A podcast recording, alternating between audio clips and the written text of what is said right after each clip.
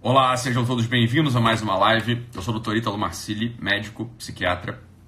A maior parte de vocês já me conhece, né? Mas pode ser que alguém que esteja assistindo esse vídeo, né, queira saber quem está falando essas coisas aí. Então, esse é um vídeo um pouco mais específico, talvez um pouquinho mais técnico, ok? No qual eu vou analisar brevemente um artigo do jornalista Thomas Friedman, que, apesar de ser um artigo jornalístico, é bastante bem fundamentado, e mais do que os fundamentos expressos nesse artigo do Thomas Friedman, publicado no dia 22 de março, ou seja, ontem, no New York Times, mais do que isso, o interessante é ir atrás das referências que estão lá dentro desse artigo.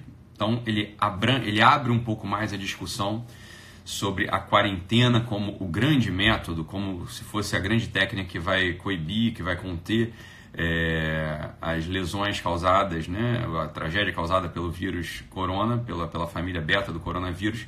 Então, ele faz algumas ponderações bastante interessantes ali, e eu gostaria de começar fazendo uma ponderação que não está no artigo, do Thomas Friedman, que é uma ponderação bastante óbvia, né? Quer dizer, num tempo de medicina baseada em evidências, e eu já expliquei isso num curso, em uma aula antiga que eu dei, né? Num tempo em medicina baseada em evidências, no qual a grande régua que mede, a grande régua que vai nutrir, vai orientar as condutas terapêuticas, enfim, e epidemiológicas, num tempo de medicina baseada em evidências, a ausência de evidências, é evidente que a ausência de evidências deixa toda essa mesma comunidade apavorada. Não se sabe o que fazer, porque, é claro, a medicina transferiu para a estatística a sua autoridade. Isso é uma coisa que acontece pelo menos desde a década de 70, não estou dizendo que com isso a medicina e a evidência seja algo negativo, mas é a própria natureza do que se tornou a medicina, e com isso, evidentemente, a medicina vem perdendo autoridade ao longo dessas décadas. Isso é uma coisa que qualquer sujeito repara, qualquer sujeito que seja da área ou não seja da área, nota que isso é uma coisa que vem acontecendo. Então é claro que o fiasco de evidências especificamente agora dessa infecção, dessa ameaça, o fiasco das evidências dessa ameaça gera uma instabilidade muito crítica, gera uma instabilidade bastante aguda na classe médica, na classe científica, que não sabem orientar, não sabem o que fazer. Então, o New England publicou dia 21, ok? Dia 21 de março, o New England publicou um artigo muito interessante, no qual ele faz um artigo bastante pequeno, mas muito interessante.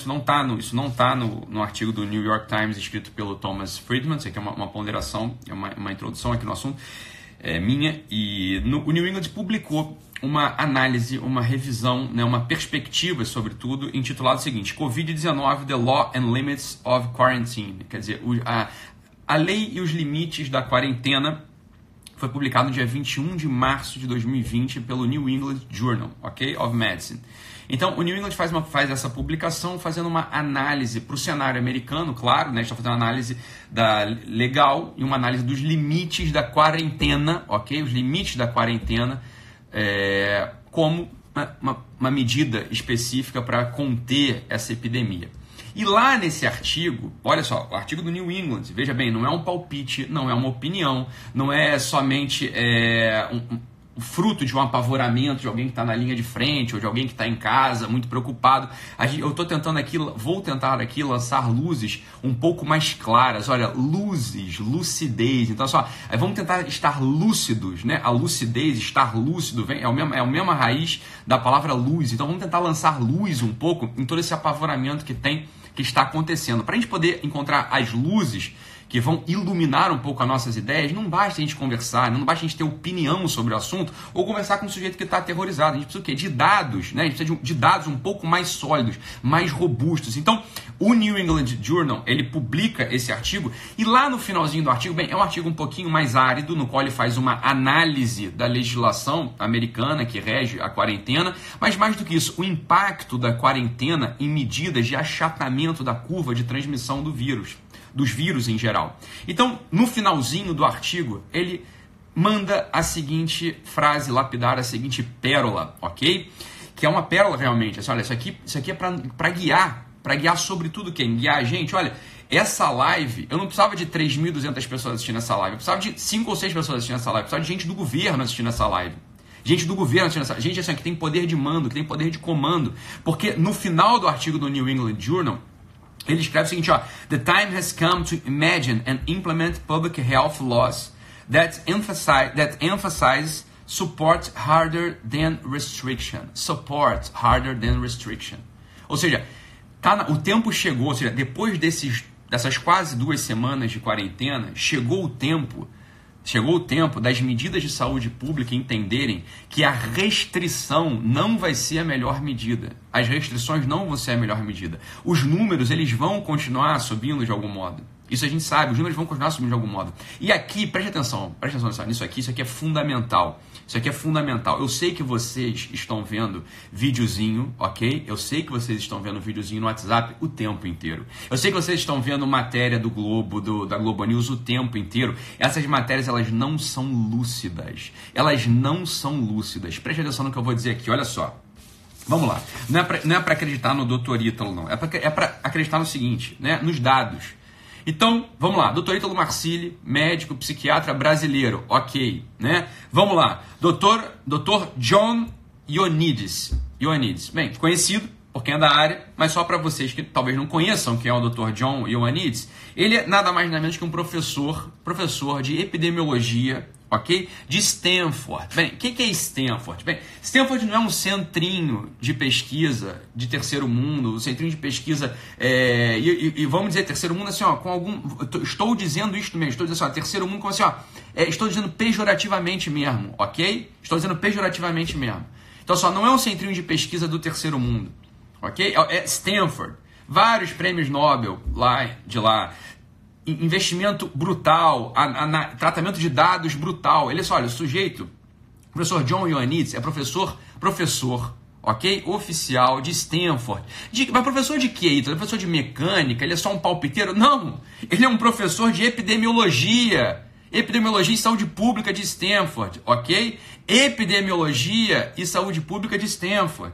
Mas ele não é só professor de lá, não. Não é só um professor que, assim, ele é o professor. Então, assim, às vezes tem um professor que é um pouco fora, né, fora do padrão. Tem um professor que é mais, sei lá, às vezes não é nem... a comunidade científica não gosta dele. É um professor, como quem diz, marginal. Não, ele não é só professor de Stanford, de epidemiologia e saúde pública de Stanford, não. Ele, além de professor de Stanford, ele é diretor, fundador, tá? Do Meta Research Center, ou seja, o centro que faz o tratamento de dados de Stanford, de epidemiológico, foi fundado por ninguém mais, ninguém menos que este sujeito. Escute o que este sujeito vai falar, ok? O que esse sujeito vai falar, que é um sujeito que tem autoridade. Vamos dizer, ó, quem tem autoridade de falar desse assunto no mundo? Bem, entre os 10 top no mundo, ele é um deles. Então, o Dr. John Ioannidis publica um artigo em 17 de março, acabou de ser 17 de março de 2020, acerca disso tudo. E quem falou do fiasco, só para você não achar que é implicância minha, o nome do artigo dele é assim, "A Fiasco in the Making". Olha só, um fiasco, ok? Um fiasco. "As the coronavirus pandemic takes hold, we are making decisions without reliable data." Sem dados confiáveis. A gente está tomando decisões, esse é o artigo dele, a gente é muita gente, né? Mas estão sendo tomadas decisões sem dados confiáveis. É por isso que as 2 semanas de quarentena são absolutamente importantes. Para quê? Por que as 2 semanas de quarentena são importantes? As 2 semanas de quarentena são importantes, que é um período de transição para análise de dados. Agora, o que o Dr. John Ioannidis está falando aqui no artigo dele, e não só neste artigo dele, que é um artigo de jornal, mas em toda a publicação científica do Dr. John Ioannidis, bem, ele diz o seguinte, olha só, isso aqui são dados, ele relembra alguns dados. Nos Estados Unidos, no último ano, presta atenção aqui, não se sabe ao certo quantas mortes por influenza ocorreram. Presta atenção aqui, ocorreram algo em torno de 22 mil a 55 mil mortes por influenza nos Estados Unidos no ano passado. A influenza que já corre por aí, a influenza que todo mundo conhece, todo mundo pega gripe o ano inteiro, todo mundo fica resfriado, todo mundo fica com, né?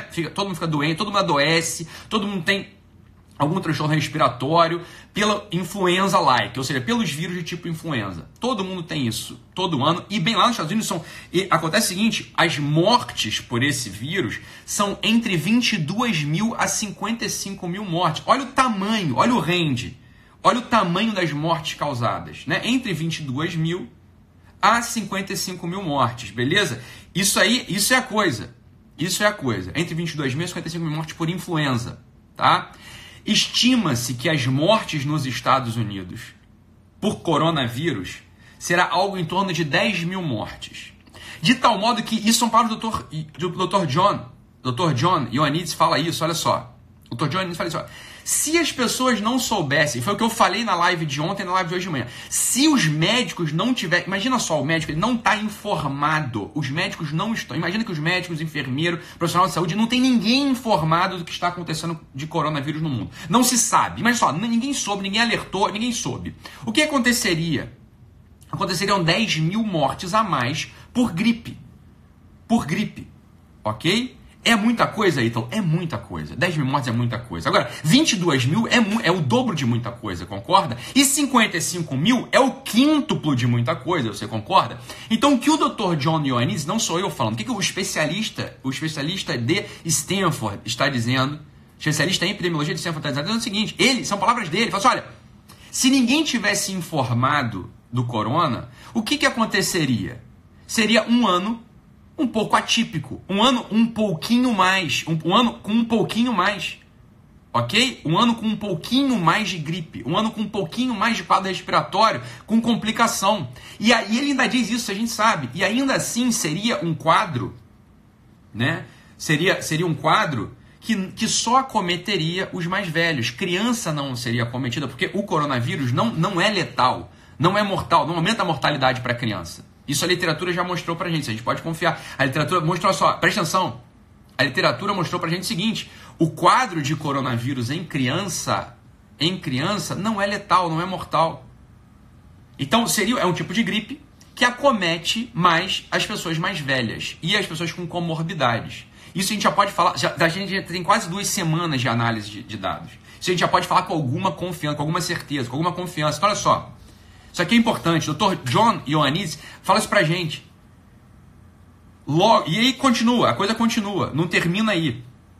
Tá? A coisa não termina aí. Olha o que o artigo, um artigo que foi publicado, esse artigo foi publicado, acho que foi na BBC News, mas isso não importa também, porque bem, eu conheci esse artigo antes de ser publicado na BBC News, em 16 de março de 2020, o Jeffrey Shaman, ele publica um artigo chamando o seguinte, olha só, Substantial Undocumented Infections Facilities the Rapid Dissemination of Novel Coronavirus. Então, olha só. Olha o artigo que ele publica. O artigo que o Jeffrey Shaman publica, ele publica em 16 de março de 2020 na Science, um artigo dizendo o seguinte. Não se consegue diagnosticar todos os casos de coronavírus. Olha o que ele fala. Ele fala o seguinte, olha só, 86% dos casos de infecção não são documentados. Então a gente só tem notícia de 14% dos casos, tá? A gente só tem notícia de 14% dos casos. 14% dos casos só que são documentados. 86% dos casos não são documentados. Isso sempre que você pensar, então, sempre que você estiver olhando estatística de mortalidade, sempre que você estiver olhando estatística, né, de mortalidade de coronavírus, você sempre pode diminuir, pode dividir essa estatística por 4. Essa não é estatística real. Porque olha só, o que é mortalidade? Só 14%, ok? Só 14% é documentado. 86% não é documentado, tá? Então é claro, preste atenção nisso aqui, existem muito mais casos de infecção por coronavírus do que conseguem ser documentadas. Logo, a mortalidade é muito menor. Existe um apavoramento, existe um pânico generalizado quando as pessoas olham para esse dado. Muita gente está morrendo na Itália. Obviamente, muita gente está morrendo na Itália. Assim, tem muito velhinho morrendo na Itália. Né? Gripe mata. Né? Gripe mata. A gripe mata. Né? Existem dados que ainda não saíram, que é o seguinte, olha só. Os velhinhos que morriam em casa estão procurando atendimento hospitalar, porque é claro, né? As pessoas estão informadas disso hoje. Então, existe mais gente morrendo no hospital do que morrendo no hospital. Eles morriam em casa, estão morrendo no hospital. Esse número a gente ainda não tem.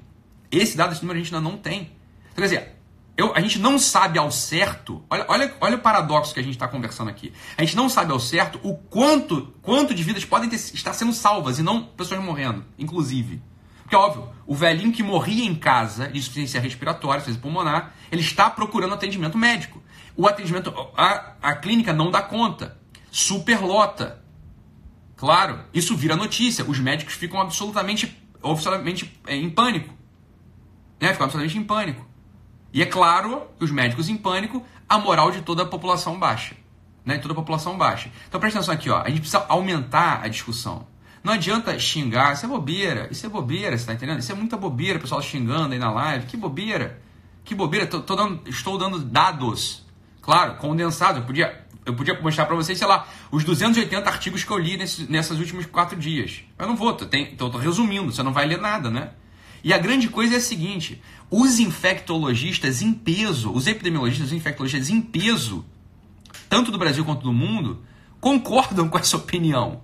Se você perguntar para qualquer infectologista hoje, ele vai dizer, olha, bem, passadas 2 semanas, o infectologista vai olhar e vai assim, é isso mesmo, estou dando fatos e dados aqui. Estou dando fatos e dados. É claro que a opinião... Presta atenção, isso aqui é muito importante para você saber. Eu estou falando com você agora, tenta se acalmar para você entender o que está acontecendo com você. Né? É o seguinte, olha só, a pessoa que não produz, ou a pessoa que vive do entretenimento, ou a pessoa que é sustentada por alguém, essa pessoa ela só vai pensar no próprio umbigo e na própria saúde. A grande questão é a seguinte, o pai de família, o produtor, a pessoa que tem que trabalhar, não é? A pessoa que tem que trabalhar, a pessoa que está no campo de batalha, o que essa pessoa está pensando? Essa pessoa está pensando, né? No mesmo que o doutor David Katz, tá? No mesmo doutor David Katz, quem é o doutor David Katz, tá? Quem é o doutor David Katz, tá? Quem é o doutor David Katz? O doutor David Katz é ninguém mais, ninguém menos. Dr. David Katz é ninguém mais, ninguém menos que o diretor da Yale Prevention Center. Você sabe o que é a Universidade de Yale? A Universidade de Yale foi a universidade que mais botou presente nos Estados Unidos. Olha só, Yale é o grande centro de pesquisa do mundo, é Yale. Mais prêmio Nobel se bobear que Stanford. Você está entendendo? Yale. A gente tá falando de Yale, a gente não tá falando do centro de observação da esquina aqui no país terceiro mundo, não. A gente tá falando o seguinte, ó, de Yale. Dr. David Katz, presidente, diretor do Yale Prevention Center, ok? Do Yale Prevention Center, ele escreve um artigo do dia 20 de março de 2020 com o seguinte título. Is our fight, é uma pergunta, is our fight against coronavirus worse, pior, than the disease? Ele está perguntando, será que a nossa luta contra o coronavírus não será essa luta pior do que a própria doença? Você está entendendo? Você está entendendo o centro da discussão? O centro da discussão é esse, olha só. Pode ser que a economia quebre, e economia não é o pior do... Pode ser que a economia quebre. Pode ser que as doenças mentais disparem. Isso eu já estou vendo, pode ser que as doenças mentais disparem, o número de suicídio triplique, quadruplique, quintuplique, né? O crash de 29, quem não lembra do crash da bolsa de 29? Os relatos de pessoas se suicidando, jogando na janela, né? Quem não lembra disso? Ou seja, olha o que o Dr. David Katz, com K, K-A-T-Z, Dr. David Katz, ok? Ele está dizendo pra gente no artigo... Quem é Dr. David Katz? Dr. David Katz não é você, um palpiteiro, uma palpiteira, que não é sustentado por alguém, entendeu? Você que está escandalizado com o que eu estou falando aqui, você pode fazer uma análise da sua vida. Você é sustentado ou sustentada por alguém, você não precisa trabalhar. Você não está nem um pouco preocupada com isso, porque alguém te sustenta.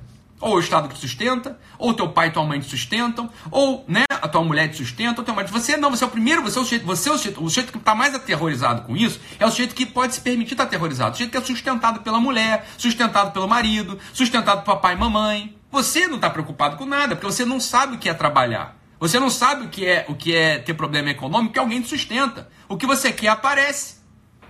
Né? O que você quer aparece na tua mão. Agora, as pessoas normais precisam trabalhar para se sustentar, as pessoas estão, de fato, preocupadas. E esse é o ponto que o Dr. David Katz fala aqui. Olha, infelizmente, no mundo real, no mundo concreto, não se pode pegar apenas uma única linha para analisar um problema, um fenômeno. Você não pode pegar só a epidemiologia para analisar o fenômeno. Não pode. Você tem que pegar epidemiologia, economia, moralidade, espiritualidade, problemas bélicos. Isso e um problema concreto é analisado assim. Um problema concreto tem que analisar, um problema concreto de escala global, de escala nacional, tem que ser analisado assim. Você não pode pegar só o dado epidemiológico. Ó, epidemiologicamente falando, fique todo mundo em casa para sempre. Você talvez não pegue essa doença, pronto, acabou a doença. Fala, ó, pode uma sociedade normal, pode viver de quarentena. Então pronto, aqui ó, já para que não haja dúvida, a própria New England publicou, e repito aqui, um artigo de ontem ou anteontem, dia 21, foi publicado dia 21 de março de 2020, chamado COVID-19, COVID-19. The Law and Limits of Quarantine. A lei e os limites da quarentena. Não é? Então, só, já foi publicado lá e já disse assim, the time has come to imagine and implement public health laws that emphasize support rather than restriction. Suporte mais que restrições. A quarentena, ela tem, evidentemente, um limite muito claro. Um limite muito claro. E eu vou falar daqui a pouquinho a grande oportunidade econômica que o nosso país tem diante desse cenário. Agora, o Dr. David Katz, nesse artigo que ele publicou, tá? Chamado Is Our Fight Against Coronavirus Worse Than the Disease? Ou seja, será que a nossa luta contra o coronavírus ela não vai causar mais impacto negativo do que a própria doença? É a pergunta que, veja bem, não sou eu que estou fazendo. É o diretor da Yale Prevention Center, meu Deus do céu. E ele fala lá o seguinte, é claro que a quarentena sine die, a quarentena horizontal sine die, ou seja, a quarentena como está agora, para todo mundo, 100 dias para acabar, ela é 1000 vezes mais prejudicial, ela é muito impactante do ponto de vista econômico e do ponto de vista psicológico. É claro que a quarentena horizontal, ou seja, para todo mundo, 100 dias para acabar, ela é absolutamente prejudicial. Tanto para a economia quanto para a saúde psíquica de cada sujeito em concreto. Ok? Então, o que ele fala assim? Ele fala assim, olha, o approach vertical, ou seja, uma quarentena vertical, clustered, ou seja, compartimentalizada. Essa quarentena compartimentalizada, essa sim pode ser eficaz para que a gente possa proteger as populações de risco. Né? Quem são as populações de risco? São as pessoas com comorbidade e os velhinhos. Ítalo, eu não concordo, porque eu soube de um caso de um paciente de 29 anos saudável que morreu. Querido amigo que está falando isto, você está apavorado e desesperado, porque olha só, presta atenção, gripe comum mata.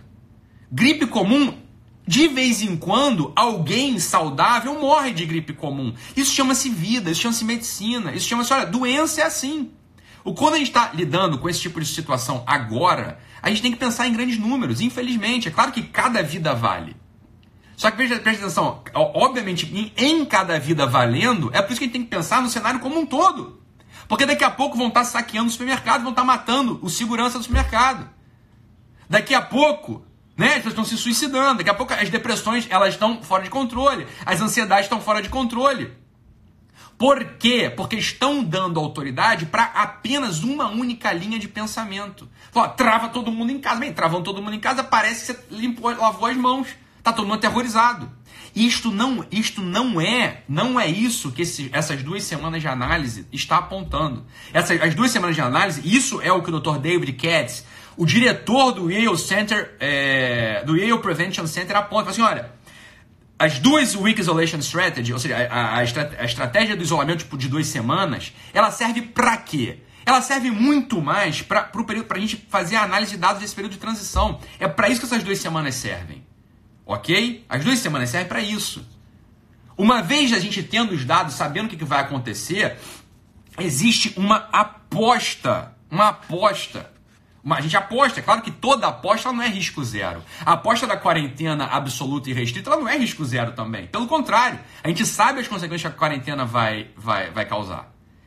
A gente sabe das consequências que a quarentena vai causar. Né? Mas a questão é a seguinte, olha só, presta atenção nisso aqui. Essa aqui é a questão, e esse é o ponto. Apesar de ter 8.600 pessoas me ouvindo agora, bastava que 4 ou 5 estivessem me ouvindo, que é quem precisa ouvir, né? Que é a grande questão, olha só, vamos lá. O que os dados apontam pra gente? Os dados apontam pra gente o seguinte, os ígidos com menos de 70 anos, esses sujeitos eles não morrem. As crianças não morrem. O que é que todos esses sujeitos estão falando? O que é que todos esses sujeitos estão falando? Falando, olha, quanto antes as crianças voltarem para os colégios, quanto antes o comércio voltar a funcionar, quanto antes as coisas voltarem a uma normalidade e houver uma restrição, houver uma segurança do grupo de risco, quanto antes isto acontecer, melhor para o perfil, de disseminação da doença. Isso é que todos os especialistas sólidos do mundo estão dizendo. Dito de outro modo, nós que temos uma população jovem, o Brasil que tem uma população jovem, a gente pode ter uma vantagem competitiva num cenário internacional, inclusive. Ou seja, a gente vai ser o primeiro a voltar a produzir. Findada as 2 semanas, e eu acho muito interessante isso, findada as 2 semanas de quarentena, uma certa luz no fim do túnel, uma esperança no fim do túnel, ou seja, todo mundo mais ou menos reposicionado, todo mundo saindo daquele medo, saindo daquele terror pânico, né? Com a segurança de que é o melhor, voltar ao trabalho, voltar para as escolas, voltar à vida normal, voltar à vida saudável. A imunidade de rebanho, ou seja, uma imunidade natural, the herd immunity. Assim, existe um termo técnico para isso, em epidemiologia, ou seja, existe uma imunidade que volta ao normal. É claro que algumas baixas vão acontecer nesse processo. Agora, o que a própria New England aponta aqui? Ó, as medidas a serem tomadas são medidas de suporte. Como o Estado de São Paulo fez, ó, hospital de campanha. Faz hospital de campanha, com suporte ventilatório, ninguém vai ser pego de surpresa. A gente tem uma vantagem, a gente tem informação antes do que a Europa teve. A nossa vantagem é, a gente tem informação antes do que a Itália teve.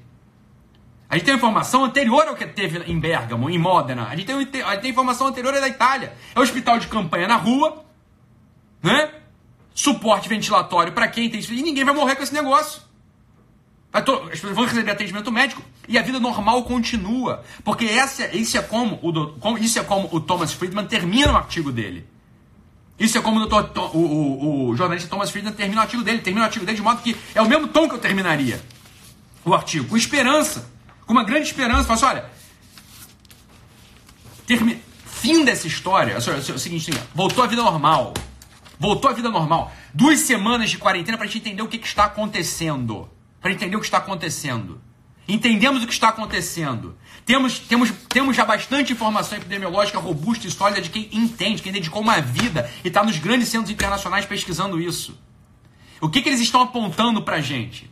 Apontando para a gente o seguinte, olha só, vamos apostar na imunidade de rebanho, vamos isolar em quarentena os grupos de risco, ok? Vamos ampliar a testagem, mais testes. O governo tem que dar muito dinheiro para a Fiocruz para ela poder aumentar o número de testagens, para poder fazer mais teste mesmo, fazer testagem de corona. Hospital de campanha em lugares estratégicos para dar suporte ventilatório para o número de casos em velhinhos que vai aumentar. Isso é tudo quanto se pode fazer. Não vai haver uma vitória sem baixas. Não existe guerra. O próprio Trump não falou? Estamos em guerra contra esse vírus. Não existe uma guerra na qual não se tenha nenhuma baixa no pelotão. Algumas pessoas sempre sangram, mas as pessoas sangram anyway. As pessoas morrem de qualquer modo, você está entendendo? Isso não é negligência, isso não é falta de empatia, isso é o contrário. Isso é o que o Dr. David Katz, e a gente só pode concordar com ele. O Dr. David Katz, diretor do Yale Prevention Center, o que ele aponta, será que as nossas estratégias contra o coronavírus não estão sendo piores do que a doença em si? É claro que sim, a resposta é óbvio que sim. Quando a saúde psíquica, quando a saúde mental fugir do controle, quando a vida financeira fugir do controle, quando o sistema de culpas e acusações de sociedade começar a ficar de pé eriçado, teremos certeza que a estratégia ela foi mais maléfica do que a doença em si. Que é o que o próprio, olha aqui, o que o próprio, não sou eu que estou dizendo não, repetindo, o que o próprio Dr. John Ioannidis, quem que é o Dr. John Ioannidis, Ítalo? Ele foi teu professor na faculdade? Não, não foi. Dr. John Ioannidis é ninguém mais, ninguém menos que o professor de epidemiologia de Stanford. E ele não é só o professor de epidemiologia de Stanford, repito, ele é o diretor fundador do Meta Research Center, ou seja, o centro que trata os dados estatísticos, que trata os dados estatísticos epidemiológicos no mundo. Esse sujeito é o diretor fundador de lá. O que ele diz? Ele diz o seguinte: se ninguém estivesse informado do coronavírus, ninguém soubesse do coronavírus, ia aumentar nos Estados Unidos. Ia ser um ano um pouco mais de casos de gripe. Isso é o que ia ser. Você está entendendo?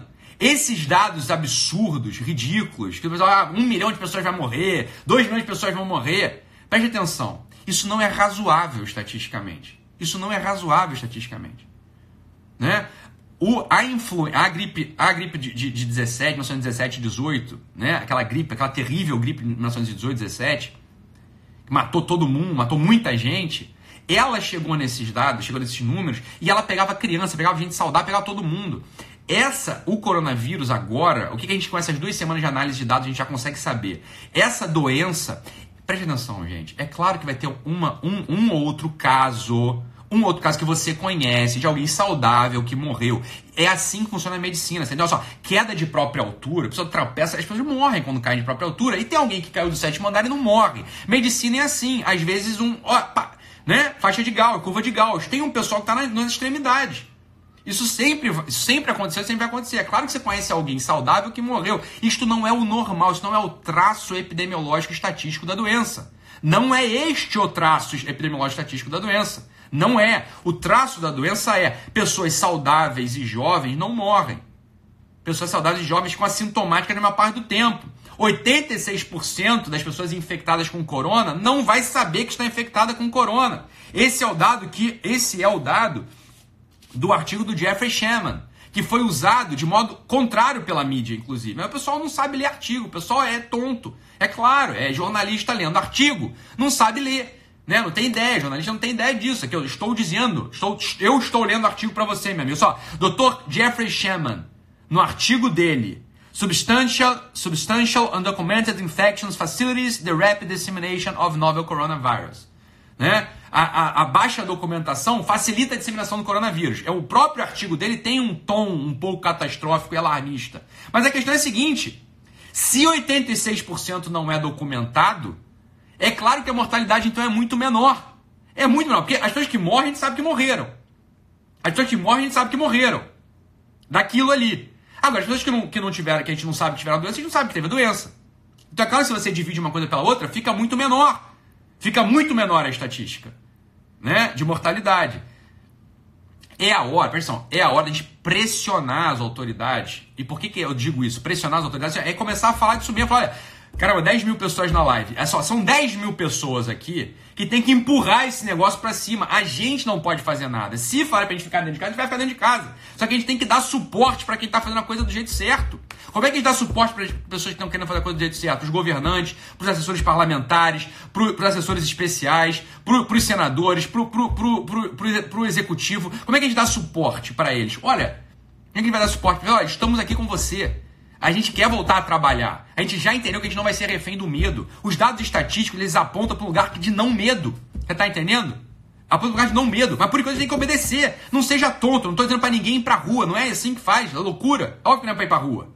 Né? É para pressionar e dizer o seguinte: olha, estamos com vocês, queremos voltar a trabalhar, a catástrofe ela vai acontecer de modo de fato, aí sim, de modo de fato assim, não, é irrevogável, com uma quebra econômica brutal, com uma ausência de saúde psíquica brutal, com uma ansiedade generalizada, caso de suicídio, caso de depressão. Aí a coisa fica de algum modo irrevogável, fica difícil voltar atrás. Ainda não estamos nesse ponto. Ainda é possível que haja alguma recuperação. Já não vai poder ter recuperação sem, né?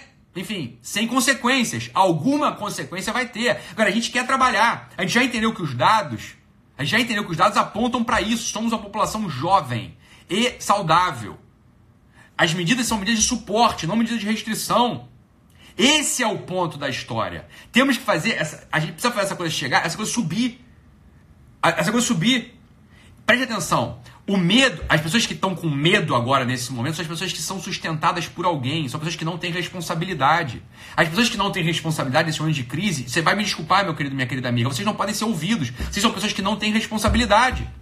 Vocês, como quem diz, vocês são crianças, vocês são café com leite. Nós cuidamos de vocês. Nós sustentamos vocês. Nós somos responsáveis por vocês. Só está apavoradíssimo e com medíssimo disso aqui quem é sustentado por mulher, quem é sustentado, né, por marido, quem é sustentado por papai e mamãe. As pessoas que não conseguem estimar esse impacto todo, essas são. Tá bom? Então, essa é a ideia. Essa é a ideia aqui. Os dados, eles são abundantes. Eu trouxe alguns dados, não trouxe todos. Olha, como é que eu vou discutir 280 artigos com vocês aqui? Não tem como fazer isso. Mas há dados sólidos, dados robustos. Alguém tem que liderar essa comunicação. Essa comunicação, ela precisa ser liderada. Ela precisa ser liderada, essa comunicação, né? De suporte real aos profissionais de saúde, sobretudo eles. Eles estão, sobretudo, apavorados. Essa comunicação tem que ser liderada. Né? Essa comissão tem que ser liderada. Eles têm que receber os materiais de proteção de segurança, de EPI, todos eles. É inadmissível não ter material de segurança para eles. É dinheiro, quer injetar dinheiro, injeta dinheiro na saúde, que a moral inteira aumenta. A moral inteira aumenta e bota a economia para funcionar normalmente. Isso é o que os dados estão... Não estamos mais falando de negligência e heroísmos. Não estamos mais falando de negligência e heroísmos. Eu me compadeço profundamente dos chefes dos estados, né, dos prefeitos, dos governadores, dos secretários que tem que tomar medida. Eu me compadeço profundamente deles, porque eles não têm essas informações claras como eu tenho, como a gente tem agora. Claro. A gente se comparece profundamente nele, porque eles estão tomando medidas que, obviamente, são medidas que vão impactar, na mortalidade diretamente. Agora, é necessário, neste momento, lucidez e clareza nesse momento. Medidas seguras precisam ser tomadas. A gente sabe que a medida de manter todo mundo em quarentena, apavorado, é uma medida que vai trazer um alto custo financeiro, econômico e sanitário. Alto custo de saúde psíquica, de saúde mental. Não, essa medida da quarentena sine die, a quarentena sem data para acabar, ela não vai ser sem consequência. Ela não vai ser sem consequência. Olha só, quer botar dinheiro no lugar? Põe dinheiro em EPI. Equipamento de proteção individual, equipamento de segurança profissional de saúde. Chama o exército para fazer hospital de campanha na rua, porra. Né? Pega fiado, né? Compra respirador internacional. A China não fez essa cagada? Bem, compra respirador, compra ventilador da China. Esse é o ponto da história agora. E põe todo mundo para trabalhar. Põe todo mundo para trabalhar de novo. Esse é o ponto. Você tá entendendo? Olha, homicídio mata. Latrocínio mata. Fome mata, depressão mata. Essas são as consequências óbvias de uma quarentena sem dia para acabar. É claro que é isso. A comunicação precisa ser segura. Ela precisa ser segura por parte da nossa autoridade, dos líderes. Ela precisa ser segura. Você quer ajuda, eu ajudo. Você quer ajuda, eu ajudo. Não precisa nem me contratar, não precisa de dinheiro, graças a Deus. Você quer ajuda, eu ajudo. As informações, elas estão claras aqui desse lado.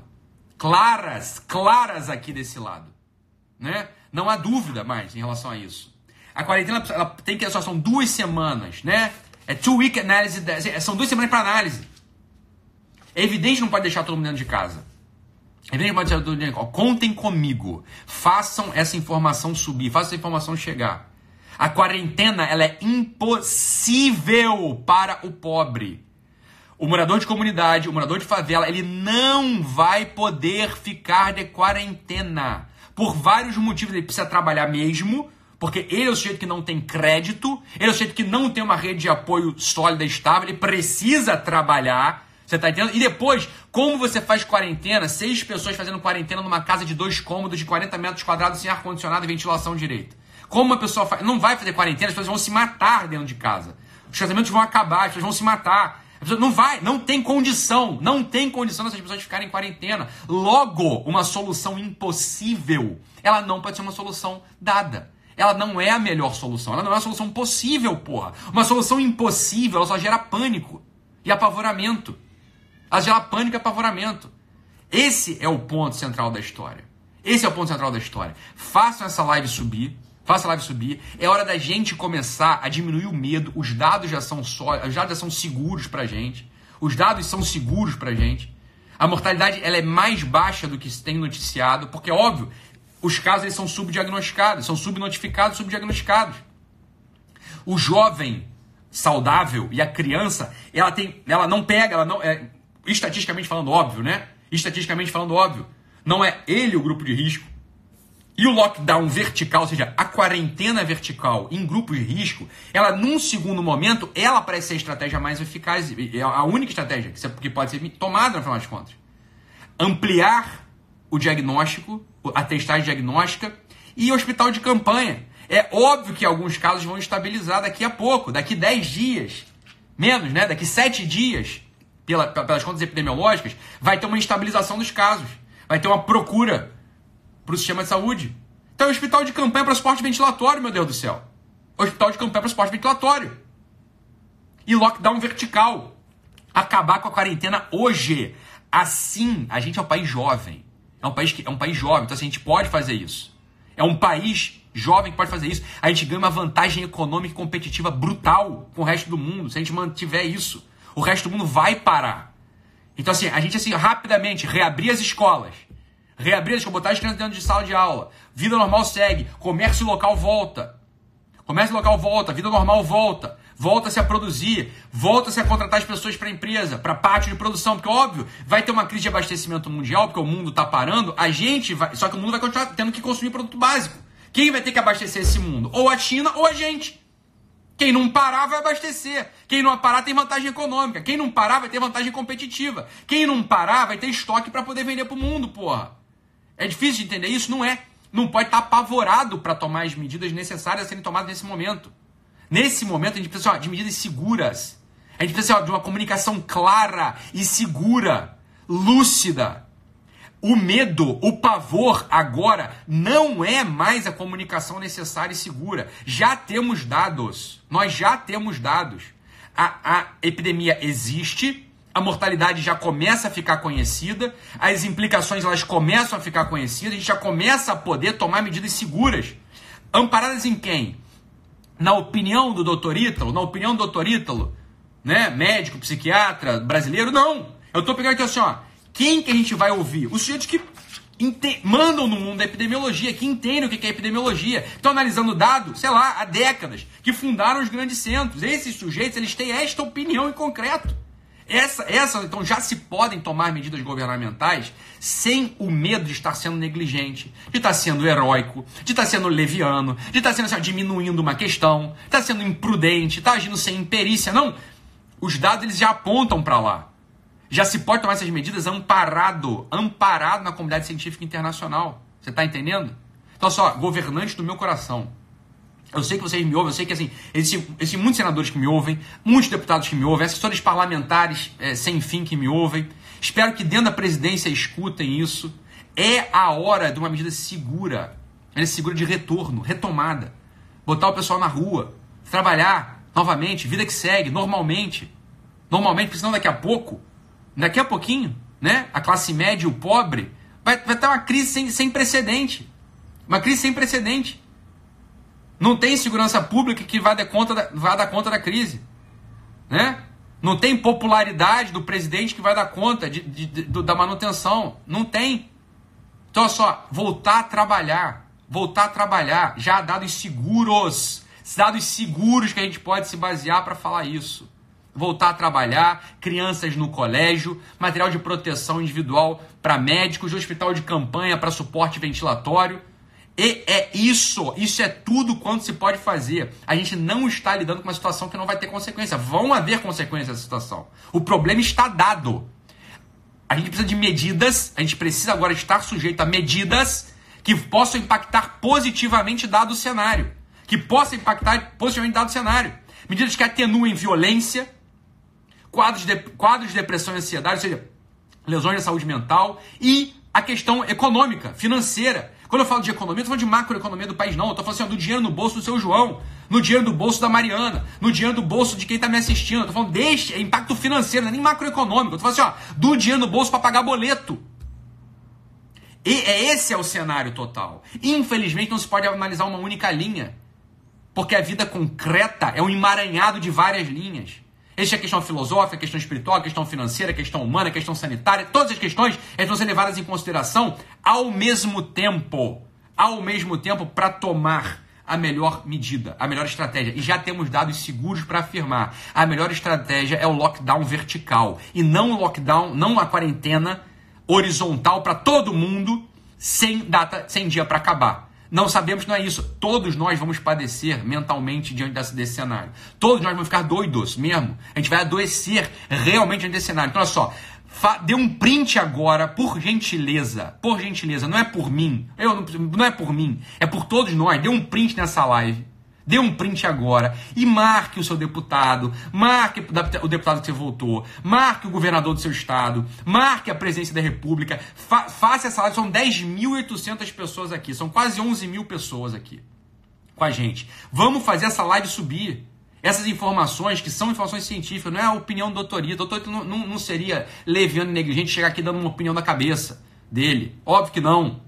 A coisa está absolutamente bem amparada. Eu posso ajudar se for o caso. Se quiser, eu ajudo. Você está entendendo? Se quiser, eu ajudo. Né? Então, olha só. Printa essa live e faz isso subir. Faz isso subir. Compartilhe esse negócio. Né? O teu deputado tem que saber disso. O teu senador tem que saber disso. O sujeito aqui duvida que eu li 280 artigos em um dia. Meu filho, em 4 dias, meu filho, você não me conhece. Ah, tu não me conhece mesmo.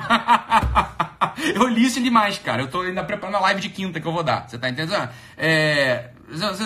Francamente, você não me conhece, mas beleza.